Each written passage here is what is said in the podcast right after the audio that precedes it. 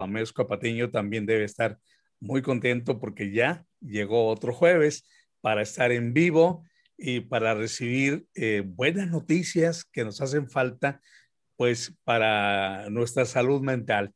El pasado eh, programa, doctor, estuvimos hablando sobre eh, pues sobre las rabietas y el desafío de, de, los, eh, de lo que, eh, pero algo mencionó, doctor, que me llamó mucho la atención, la autorregulación, doctor, discúlpeme con mi lengua. Eh, sí, ¿qué, ¿qué significa ese término, doctor? Mira, la autorregulación es un término que usamos mucho en la psiquiatría, en la psicología, que realmente significa que, una persona sea capaz de manejar sus emociones de acuerdo a lo que la situación te demanda, ¿me entiendes? Por ejemplo, es muy común que veamos a los niños pequeños, ¿no? Un año, dos años, tener rabietas, ¿no? Y berrinches y se enojan. Y eso es, aceptable en esa edad porque, porque los niños no tienen la capacidad todavía de autorregularse. Entonces, parte de nuestro trabajo como padres es enseñarles cómo regularse o cómo regular su temperamento y su personalidad, ¿no? ¿Por qué? Porque algunos de los factores más importantes que tienen que ver con uno regular su conducta de acuerdo a su temperamento y a lo que el, el medio ambiente nos está pidiendo, los niños tienen que aprender de nosotros para que no estallen en frustraciones, ¿me entiendes? Entonces es muy importante que en el proceso de enseñarle a los hijos cómo autorregularse, ¿okay? tenemos que estar autorregulados nosotros. ¿no? Y vamos a hablar un poquito más sobre eso.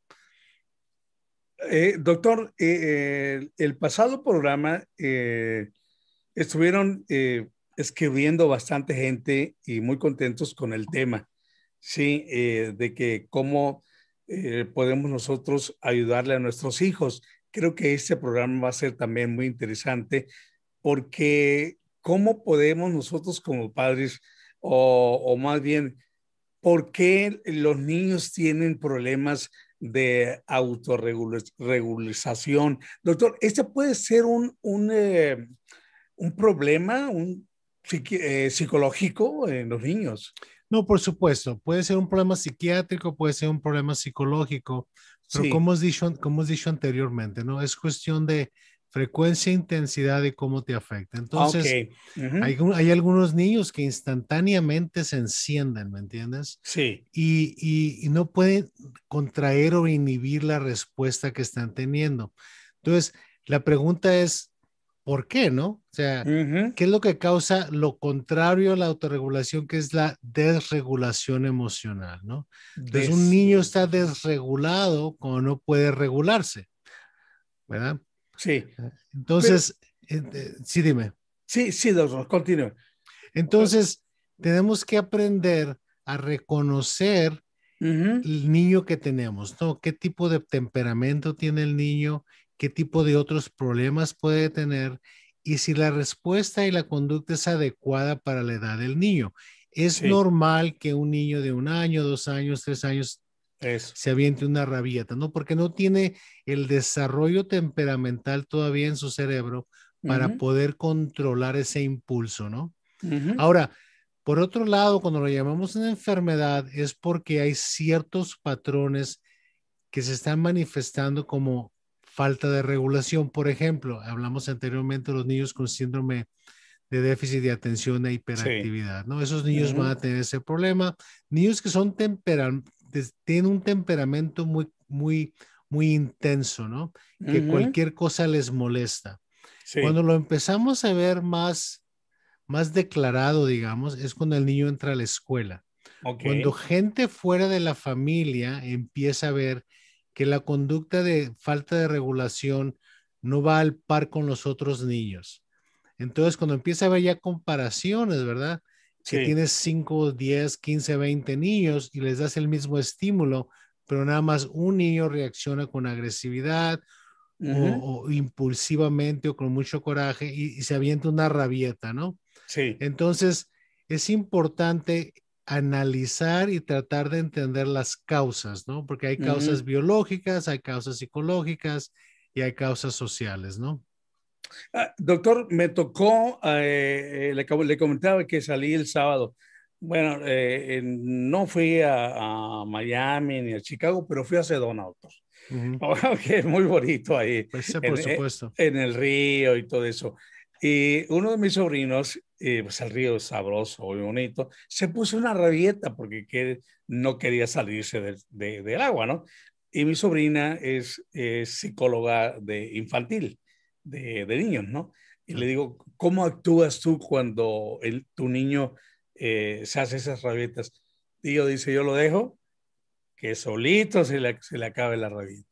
Es algo que sí es, eh, eso se debe hacer, doctor, en un momento dado. Por supuesto, tú tienes que estar primero seguro que el niño no está en peligro, ¿no? Que la conducta que está manifestando no lo va a poner en peligro, ¿no? Que va a seguir corriendo a la calle o frente de oh, ah, automóvil, ese tipo de cosas. Entonces, uno tiene que estar en control del, del espacio físico, ¿no? Una vez que estás en control del espacio físico, lo peor que puedes hacer es que tú como padre o como madre tengas una rabieta también, ¿me entiendes? ¿Por qué? Oh, Porque entonces no le estás enseñando al niño cómo se autorregula, ¿no? Si el niño, digamos, el niño está pequeño y se angustia y está muy enojado porque lo estás tratando de bañar o porque le estás tratando de cambiar la ropa, ¿ok? Sí. Hay niños así que son muy temperamentales, entonces ya tienen una, un temperamento y una personalidad innata, nacieron con ella, que los hace muy, muy irritables, digamos, ¿no? O muy resistentes a, que alguien se mete en su espacio, ¿no? Entonces, cuando sucede eso, lo peor que tú puedes hacer como padre es tú perder el control. por una multitud de razones, ¿no? Porque lo que estás tratando de enseñarle al niño es cómo nos autorregulamos nosotros como adultos. Porque los niños están aprendiendo de tu conducta. Entonces, cuando tu, sobrina te dice, yo lo dejo y me hago para atrás aunque esté pendiente del niño, ¿ok? le está enseñando que no te va a enganchar en un pleito que va a crear una desregulación de dos personas, ¿no? Exacto. Entonces es muy, es muy importante que nosotros como padres o como madres estemos, seamos capaces de identificar el proceso de autorregulación que nosotros tenemos. Pero tenemos que acordarnos que hay algunos padres y madres que no saben autorregularse. Entonces se crea un caos, ¿verdad? Se crea un caos porque el niño tiene una rabieta, tiene un berrinche, el papá o la mamá empiezan a gritar, ¿verdad? El niño se, excita más. Entonces, eso termina en una situación que puede convertirse en violencia, en la cual el padre o la madre va a imponer su, su, poder físico para controlar al pequeño, ¿verdad? Entonces, es importante que le, le demos las pautas, ¿verdad? para que el niño sea capaz, capaz de enseñar su autorregulación, ¿verdad? Entonces, poco a poco tenemos que ayudarles. Por ejemplo, si un niño tiene mucho problema de hacer la tarea, ¿verdad? Y tú le gritas, le gritas que tiene que hacer la tarea y que si no va a haber consecuencias. Si el niño dice no y tiene un berrinche, ¿no? Sí. En ese tipo de casos es, es muy importante que el padre o la madre no pierda el control, oh. que se autorregule que se siente con el niño y empiece a ayudarlo con una tarea fácil. O sea, tenemos que tener un plan de acción para que el niño aprenda a autorregularse, sobre todo aquellos niños que ya sea por una cuestión innata, ¿no? De temperamento, personalidad, les cuesta mucho trabajo naturalmente, o esos niños que tienen un problema de déficit de atención o tienen problemas de ansiedad o tienen problemas de fobias, tenemos que ayudarles a ellos empezando con un modelo que somos nosotros, ¿verdad? Tenemos que entender que para los niños nosotros somos como un espejo y ellos van a tratar de imitar lo que están viendo en nosotros. Entonces, lo que ellos vean de nosotros, lo vamos a ver en ellos. Entonces, tenemos que hacernos un poco hacia atrás y tener control de nosotros antes de tratar de ayudar a los niños, ¿no? Definitivamente, doctor, y, pienso que la gran mayoría de, de los papás que nos están escuchando el día de hoy, lo primero viene la chancla, la chancla, ¿cómo dice usted? Voladora, doctor. Exacto. Cuando, sí, cuando viene la rabieta, viene la chancla voladora. Entonces, ese no es el, el camino para poder eh, a enseñarle a un niño a que se autorregule. Bueno, el problema es que se va, va a aprender a autorregularse de unas maneras muy disfuncionales. Entonces, disfuncionales. el niño va a aprender, por ejemplo, si el niño tiene hermanos más pequeños, va a aprender que cuando el hermano pequeño tenga una rabieta, pues hay que tirar una chancla, ¿no? Entonces se perpetúa una, una disfunción, se perpetúa un proceso que no es adecuado para que la gente pueda vivir una autorregulación que sea aceptable, ¿no? O sea, tenemos que aprender también cuál es el propósito de enseñarle a los niños a que estén bien regulados emocionalmente. Y nadie puede ser perfecto, ¿eh? todos tenemos periodos de tiempo en que perdemos la regulación. Pero lo más que nos podemos acercar a un balance es importante para los niños porque el propósito es realmente que les estás enseñando para el resto de su vida. No le estás enseñando porque tienes autoridad, no le estás enseñando porque quieres que te respeten, no le estás enseñando. Todo eso es secundario. Le estás enseñando porque le estás dando herramientas que le estás transmitiendo para que tenga éxito en su vida, para que se pueda adaptar en su vida. O sea, el propósito no es imponer autoridad, el propósito es proveer herramientas, digamos. Doctor, ¿por qué algunos niños tienen este problema? Mira, muchas veces es una cuestión temperamental que se hereda, ¿no? O sea, un papá que es, que es, mm. Es irritable, a lo mejor le pasa el temperamento al, pequeño y el, y el, niño tiene ciertos, tiene, tiene, ciertos problemas, ¿no? Entonces, también tenemos los casos en los cuales los niños tienen una tendencia de temperamento que se molda por una situación social. Digamos que el niño ya tiene un temperamento, pero nace en una casa en donde los padres siempre se están peleando, donde los padres no le están poniendo atención. Entonces, el niño va a aprender que la autorregulación es agresiva. ¿okay? Mm. Entonces, eso se perpetúa también. Acuérdate que los niños están viendo un modelo, ¿no? Entonces, tenemos factores biológicos, que es el temperamento, tenemos factores psicológicos, que es el desarrollo de personalidad, y luego tenemos factores sociales, que es los hermanos, los amigos, los papás, el resto de la familia, la escuela, todo eso son factores que le dan pautas al niño para ajustarse, pero se puede ajustar bien o se puede ajustar mal.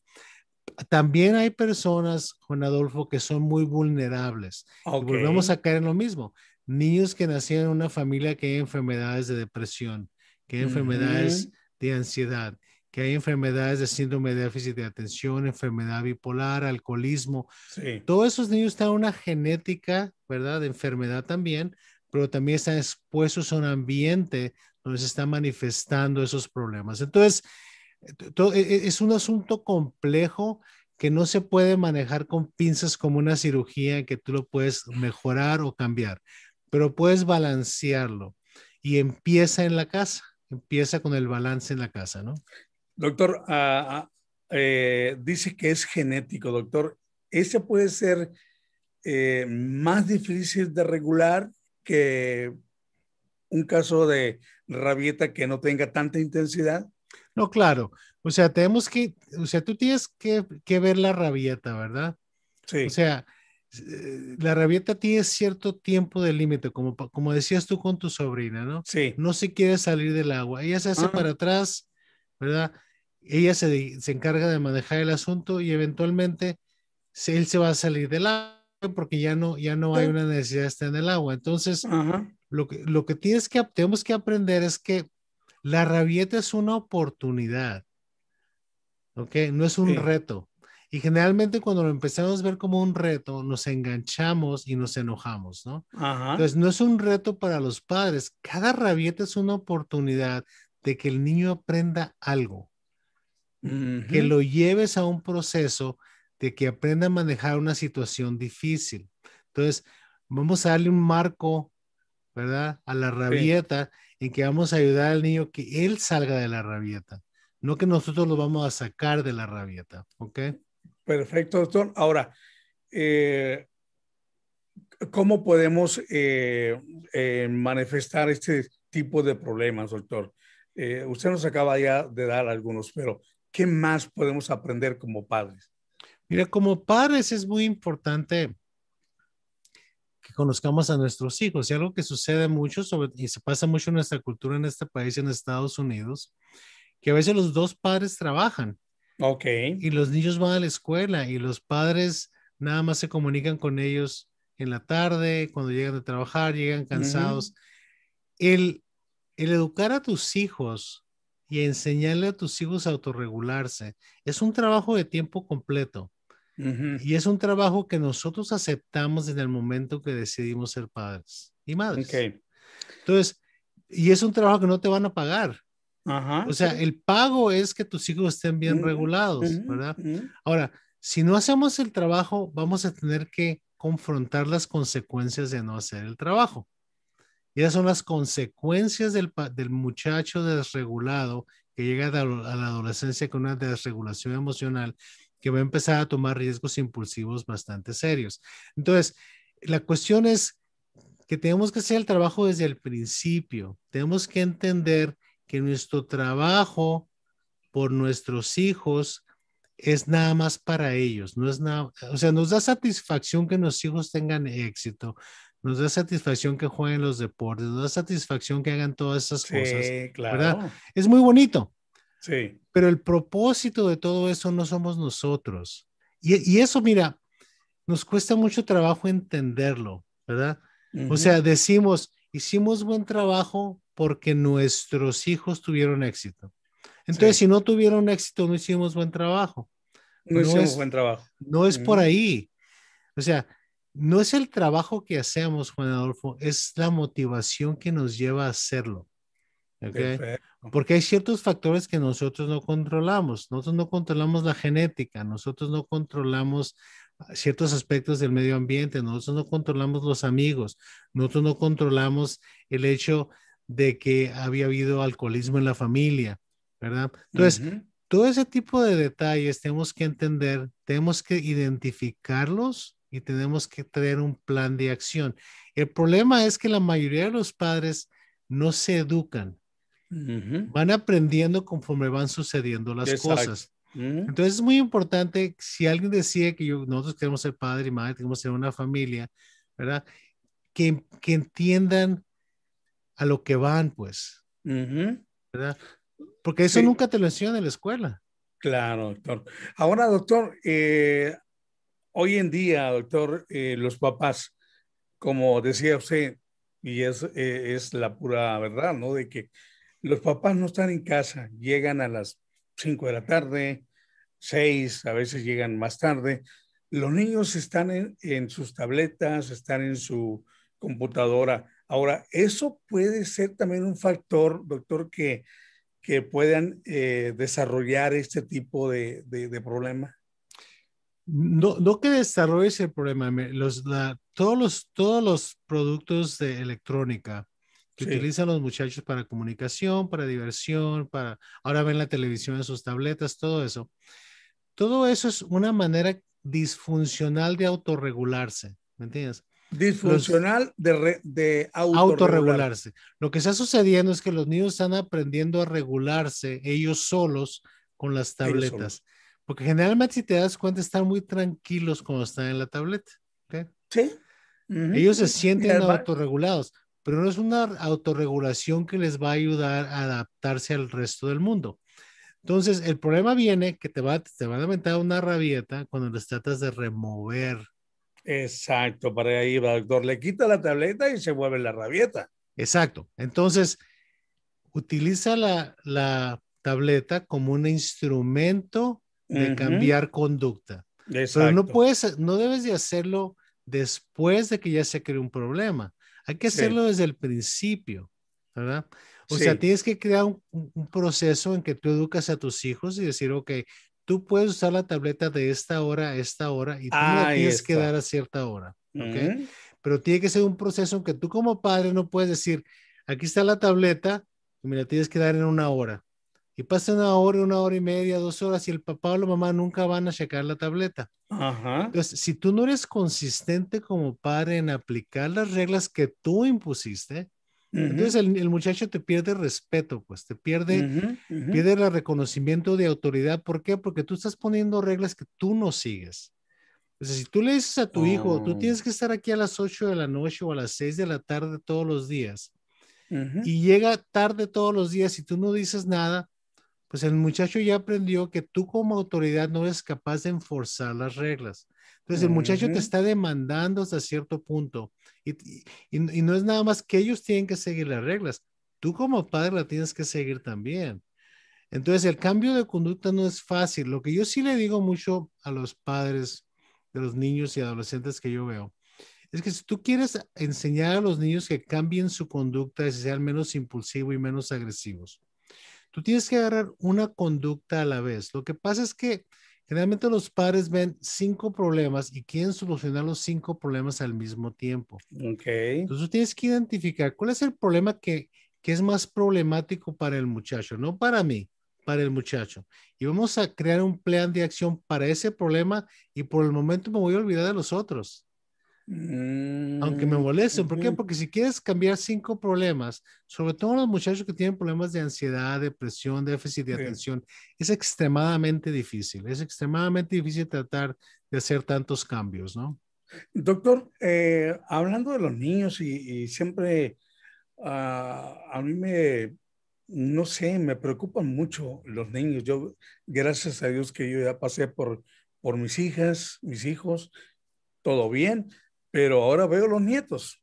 Ahora estoy viendo los nietos, eh, donde ya no podemos hacer mucho por los nietos. Doctor, ah, ¿cómo, se, ¿cómo podríamos mm, eh, nosotros como abuelos eh, aconsejar a nuestros hijos y o cómo podríamos llegarle a nuestros hijos y decir, mira, mijita, no hagas esto, eh, trata de hacer un plan con ellos para que no estés batallando en cuanto a rabietas, en cuanto si estás llorando, nomás le sueltan la tableta y se le, y se le acabó todo.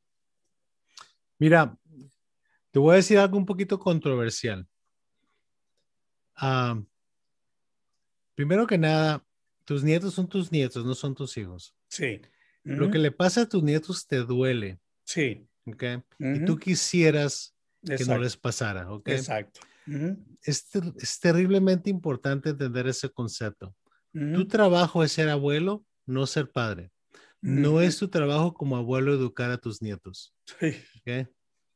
Entonces, es muy difícil para uno como abuelo, porque yo tengo nietos también. Sí, es muy difícil. No quererse inmiscuir o no inmiscuirse en el proceso.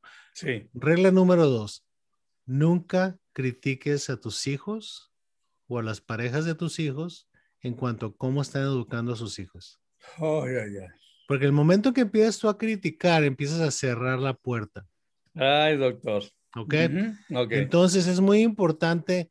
Tú te vas a dar cuenta de cosas que no te gustan que están pasando con los niños, pero la autoridad de corregir y de enseñar a los niños a autorregularse es de los padres, no de los abuelos. ¿okay? Los, la otra cosa que es importante entender, Juan Adolfo, es terriblemente importante estar, está uno dispuesto como padre con experiencia o madre con experiencia a escuchar a nuestros hijos. O sea, no tiene nada de malo decirle a tu hija o a tu yerno o a quien sea, oye, sabes que te noto muy frustrado cuando estás tratando de, de ayudar a tu, a tu pequeño, ¿no? Entonces, extender la mano y decir, si necesitas algún, alguna ayuda o necesitas que te escuche, aquí estoy. Abrir la puerta, no cerrarla, ¿me entiendes? Porque en el momento que uno empieza a criticar, ¿verdad? tu hijo es un malcriado, tu hijo es esto, no hace lo que le dices, ¿verdad? ¿Por qué no lo hace contigo si se lo hace conmigo? Entonces, cuando empiezas a, a, a, ponerlos en una posición de que básicamente le estás diciendo, estás haciendo muy mal trabajo como padre o como madre, entonces te van a rechazar, pues, se van a defender, porque a ningún padre y a ninguna madre les gusta que les digan que no son buenos padres o buenas madres. Entonces, uno como padre, como madre, como abuelo de hijos adultos, tiene uno que estar dispuesto a sufrir porque no te gusta lo que está pasando con tus hijos, a escuchar ¿verdad? Lo que tus hijos tienen que decir y dar consejos nada más cuando nos los piden. Ay, doctor, eh, híjole. Es, eh, bueno, yo personalmente, la verdad, sí, se me hace eh, muy difícil, pero yo, doctor, poder eh, ver cosas que, que, entiendo que no están bien en, en, una pareja, pero como dice usted, eh, no son tuyos, déjalos que ellos se encarguen de educarlos. Y, y, a veces se traga uno muchas cosas. Usted es abuelo, doctor. Claro. Y, y, me imagino que en alguna ocasión usted también se ha ahogado porque quiere también. Por, su, por supuesto, pero, pero hay, hay un dicho en México, en México tenemos muchos dichos, ¿no? sí. Muy sabios, que dice que calladitos nos vemos, nos vemos más bonitos, ¿verdad? Sí, exactamente. Entonces es importante recordarnos y decir eso nosotros mismos y, a veces nos da frustración y a veces tenemos que voltearnos sin movernos, ¿no? E, exacto. Pero a veces es mejor no decir lo que estás pensando porque puede crear mucho conflicto en una situación en la que tú no tienes ningún control. Realmente, o sea, porque no son tus hijos. O sea, yo lo he visto, ah. ¿no? Yo lo he visto en, parejas y en familias en que el, hijo le dice a la mamá, no te metas, no es tu hijo. Exactamente. Exactamente. ¿Por qué tenemos que llegar a eso? ¿verdad? O sea, como decía mi bendita madre, la prudencia es una virtud, ¿verdad? La prudencia es una virtud. Entonces, a veces uno como abuelo, sobre todo, tiene uno que, tiene que conocer los límites de uno. Ahora, doctor, eh, eh, ¿cuáles son los jóvenes? Ahora hablando de los jóvenes, ¿cuáles son los jóvenes eh, con más alto riesgo de sufrir, de sufrir este problema, doctor? Mira, obviamente que hemos hablado mucho sobre esto, los, muchachos que tienen síndrome de déficit de atención por una, una multitud de, de, situaciones, no son impulsivos, no tienen la capacidad intelectual y mental para, para no reaccionar, reaccionan impulsivamente. Entonces es muy fácil ver la desregulación en estos niños. Eso requiere ayuda profesional ¿eh? y requiere generalmente que los padres aprendan cómo manejar, porque también son muy potencialmente víctimas de abuso, ¿no? Porque realmente te sacan la paciencia, ¿no? Y muchas veces tenemos uno de los padres que tiene el mismo problema, entonces hay que estar al pendiente de eso. La otra cosa, yo voy a terminar en un par de minutos, es que los niños que tienen depresión y ansiedad o que viven en una situación en una casa donde hay problemas de alcoholismo, de drogadicción, de abuso sexual, de violencia doméstica, obviamente van a estar muy representados en los grupos que tienen problemas de este tipo, ¿no? Doctor, eh, cuando los eh, jóvenes se encierran en su cuarto y no quieren escucharlo a uno, eh, ese puede ser un, un, un, trastorno de estos de, de autorregulación. Es, esa puede ser una, una posibilidad, pero también si un niño se está aislando de su medio ambiente, ¿verdad? Tenemos que pensar que a lo mejor hay problemas de depresión, puede, haber problemas de drogas, puede haber problemas de ansiedad. Entonces tenemos que extender la mano para escuchar. O sea, lo peor que puedes hacer es demandar que el niño se salga del cuarto. O sea, tienes que extender la mano y decir, ¿cómo te ayudo a que te salgas del cuarto? Perfecto. No te sales del cuarto porque yo digo. Ahora, doctor, eh, eh, ¿cómo podemos nosotros ayudar entonces a los jóvenes que como padres? Eh, que tienen este, este problema o que están pasando este problema? Bueno, primero que nada tenemos que, entender que y aceptar la responsabilidad de padres que tenemos de educar a nuestros hijos de una manera que aprendan a autorregularse. Si no tienes las herramientas para hacerlo, hay que buscarlas, hay que buscar ayuda profesional, hay que buscar un, eh, especialistas en, en, lo que llamamos uh, maternidad, paternidad, de cómo manejar esos asuntos. Y si tú como padre o como madre tienes problemas de autorregulación de tu estado de ánimo, tienes que buscar ayuda profesional porque no, no vas a poder ser efectivo. Vas a estar enseñando todas las cosas que no debes enseñar, ¿no? Doctor, ¿existen programas para que los padres eh, eh, tengan más eh, educación sobre cómo atender a los niños, principalmente desde que tienen sus tres años a que sean ya jóvenes. No, por supuesto, existen programas en, en los hospitales, en los programas pediátricos, en, en, programas psiquiátricos, en, programas de psicoterapia y de terapia conductista en cuanto al manejo de los problemas de los niños. Pero generalmente lo que sucede es que llevas al niño y dices, arréglamelo, ¿verdad? Y no funciona de esa manera. Los padres tienen que participar en el proceso para que ellos también aprendan cómo frenarse y cómo modelar la autorregulación con los hijos. Arréglamelo, doctor, eh, le falla el carburador. Arréglamelo. Exacto, o sea, yo, yo lo oigo todos los días, ¿no? Mi hijo es un problema, quiero que me lo arregle. Pues, o sea, no funciona de esa manera. Pues. Entonces, cuando, cuando, eh, abajo me estoy pasando de, de tiempo, doctor, pero entonces cuando cuando un padre necesita ayuda y entra a un programa, ¿no tiene que llevar al niño? ¿Tiene que ir solo? Generalmente cuando los niños son más pequeños, los terapeutas van a querer hablar con los padres solos. Sí. ¿Verdad? Y luego van a platicar con los niños. Ok. Ok. Pues, doctor, eh, vuelvo a repetir, son programas muy interesantes, doctor. Gracias. Y la verdad, le agradezco mucho que me haya uh, respondido todas estas inquietudes porque tengo todavía miles, doctor. No, claro. Yo he sido, y, sí, he sido un padre que...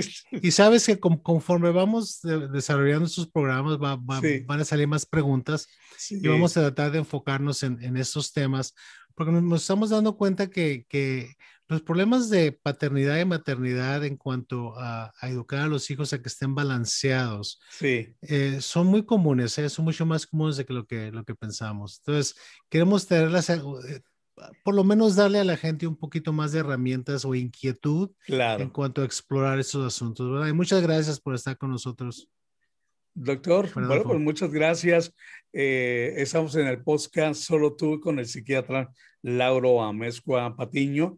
Y pues cualquier problema que tengan los papás que se sientan con necesidad de, de entrar a un programa, pues que no se pierdan, que no pierdan la oportunidad, doctor, de ir a, a hacer knack, knack, knack. Exactamente. ¿No, es cierto? Con un, con un profesional. Doctor, eh, le deseo un fin de semana eh, excelente y que pues en cuanto a su gastronomía, que va a ir a probar a, a otro lugar, pues le caiga bien, doctor. Muchas gracias, ¿eh? nos vemos sí. pronto, hasta luego. Hasta luego, muchas gracias y sigan con nosotros.